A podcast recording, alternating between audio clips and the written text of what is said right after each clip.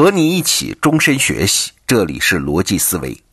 昨天啊是二零一九年的倒数第一百天，那按照惯例，从现在开始我就要正式进入今年跨年演讲的准备工作了。也就是说，除了日常工作，我将谢绝一切外出和社交，只专心准备这件事儿。想想也是很感慨啊。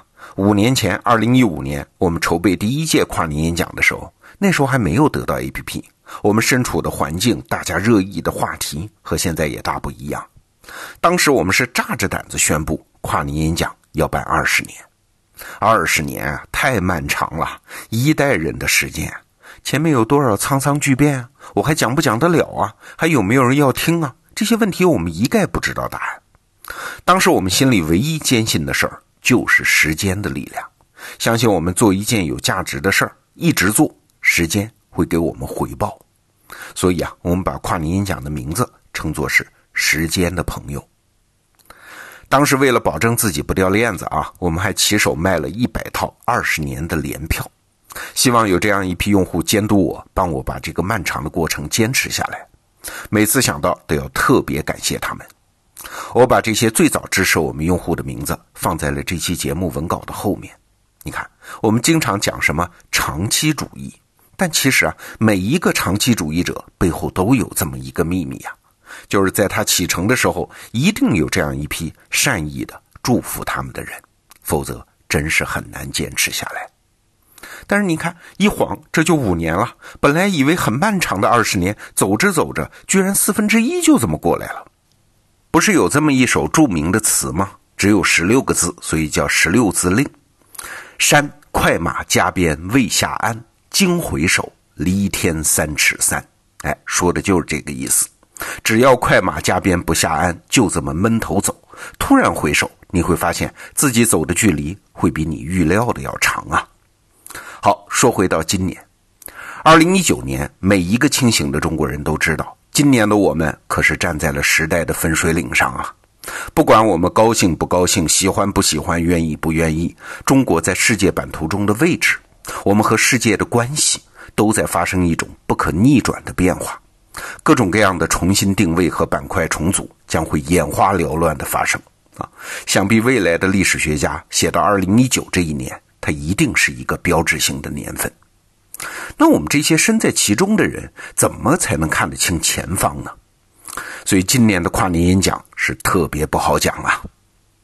那看不清未来怎么办？其实有一个办法，就是反过头来看自己的脚下呀，看自己的手头啊，也就是看清自己的基本盘。对，去年时间的朋友跨年演讲，我们的关键词是三个字：小趋势。那今年跨年演讲的关键词也是这么三个字，那就是基本盘，基础的基，本来的本，地盘的盘。那什么是基本盘呢？说白了，就是那些改不了、夺不走、丢不掉的东西。爱因斯坦不是有一句著名的话吗？什么是教育啊？忘掉了在学校学到的所有东西，剩下来的就是教育。那你看，这说的就是一个人的基本盘。那一个企业呢？哎，抛开它的产品、服务、它的竞争手段这些随时可以变的东西，你会发现它身上还有一些基本的能力特质啊。不管是潮起潮落、人来人往，这些东西长期不变。对，这就是一家企业的基本盘。这是在长期的不确定性中唯一能够把握的东西啊。到了国家的层面呢，其实也一样。过去几十年，我们中国人一直在想：我们缺什么呢？要补什么呢？要追赶什么呢？要把自己变成什么样的更好的样子呢？而现在，我们也可以换一个方向在想啊：我们的天然禀赋和约束条件是什么呢？我们这一代中国人的基本盘是什么呢？比如温铁军老师曾经提到过这么一个讲法，说中国啊是世界上最大的原住民大陆国家。哎，这句话听起来很简单啊，好像只是说出了一些事实。但是深一分析，你会发现，就是因为有这个基本盘嘛，所以很多事情我们是改变不了的，有些道路我们是走不过去的。比如学界曾经讨论过一个话题，就是中国有没有可能通过放开土地的自由买卖，然后形成大农场呢？哎，温铁军老师就提醒啊，世界上有大农场的国家，你想想，那都是哪儿啊？都是前殖民地国家，比如美国、拉美、澳洲，他们主要人口是后来的呀。后来的人才方便大面积的跑马圈地啊，原住民又没有反抗之力，这才能形成大农场。而只要是原住民人口占多数的地方，不管市场多开放，土地买卖多自由，都没有形成大规模的农场。比如说欧洲的法国，还有亚洲的日本等等。所以，只通过开放市场就想形成大规模的农场，这个事儿啊，听起来在理论上是可能的，但是在现实中，它从来没有发生过。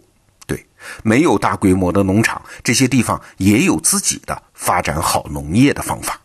你看，这就是思考基本盘的价值，它让我们看到自己的禀赋，也看到自己的约束条件，更能长期确立自己的优势和信心。那今年的跨年演讲呢，我们就围绕“基本盘”这三个字来回应大家最关心的那些问题。这已经是第五届的跨年演讲了。其实从一开始啊，跨年演讲就不是我一个人的舞台。每年的演讲内容其实都是我向很多业内名家请教，汇集了很多人智慧的产物。至于我本人呢，只是站在前台把它讲出来而已。那今年啊，我们把这个做法升了级。从年初开始，我们就组织了六个学术研究团队，就2019年中国人会普遍关心的问题做了深入的调研，形成了六份调研报告。所以啊，今年的跨年演讲，你也可以把它看成是六份调研报告的首发式。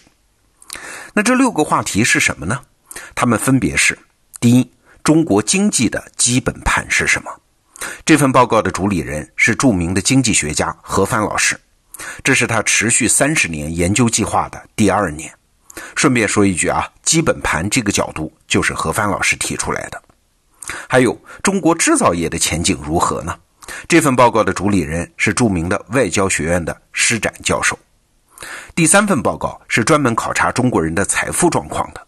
未来一年中国人的财富机会在哪儿啊？哎，这份报告是由著名的金融学家香帅带队进行这个研究。著名的科技投资人王玉泉老师则会带来第四份报告，他将回答一个问题：现在全球科技创新的基本格局是什么？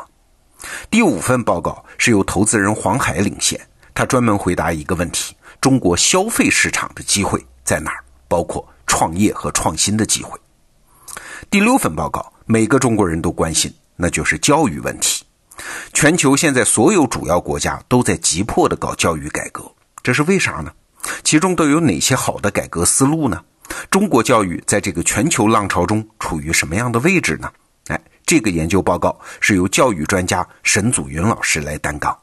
你看阵容很豪华，但更重要的是啊，我们知道你的期待，在跨年演讲上，你不需要煽情啊，也不需要那种似是而非的预测，你需要的是一些扎扎实实的研究和言之有物的结论。二零一九年，我们花了很大的力气去帮你感知这个世界正在发生的变化，从而反过头来看我们的基本盘。我们就拿施展教授带领的研究团队来说啊，他又回答的其实是一个大家今年讨论很多的问题。都说中国制造业在向东南亚转移，尤其是在向越南转移。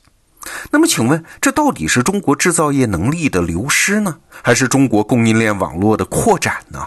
哎，别忘了啊，同样的事实其实可以得出方向完全相反的哪个结论？那么，请问哪个才是真相呢？所以，今年施展老师带队多次前往越南，对越南的政府、学界、企业界进行了深入的采访，拿到了大量的第一手的研究资料。从年初到现在，这个话题很热。但是像施展老师这样做这么系统的调研，可能还是独此一家呀。那今年的跨年演讲，我会为你献上他的最新研究成果。其他几位老师也是一样，他们不是评论家，不是旁观者，他们拿出来的报告，要么是深入实地调研了，要么是基于第一手数据做的分析，要么是用真金白银做投资得来的经验和教训。所以何帆老师讲的特别好。他说：“我们这不是做学术啊，这是在做学问呐。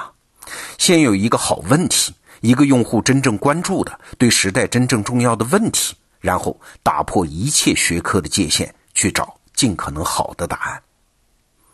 还有九十九天，跨年演讲就要和你见面了。五年前刚开始的时候，我们没有想到，居然给自己设定了一个这么挑战的任务。越往前走，就越知道这不是一个人的战斗。所以今天面对接下来的九十九天非常艰巨的任务，我要说：求祝福，求帮助。无论你是给我一个开脑洞的故事，还是一个对未来的洞察，还是一份你觉得很重要的资料，还是一个我必须采访的人，还是一个你关心的问题。哎，哪怕只是帮我们把这篇文章转发到朋友圈，这都是你对我们的祝福和帮助。我在这个音频的文稿里面放了一个邮箱地址，有任何想法都请随时赐教。罗胖在此对你深鞠一躬。二零一九年十二月三十一号晚八点半，时间的朋友，不见不散。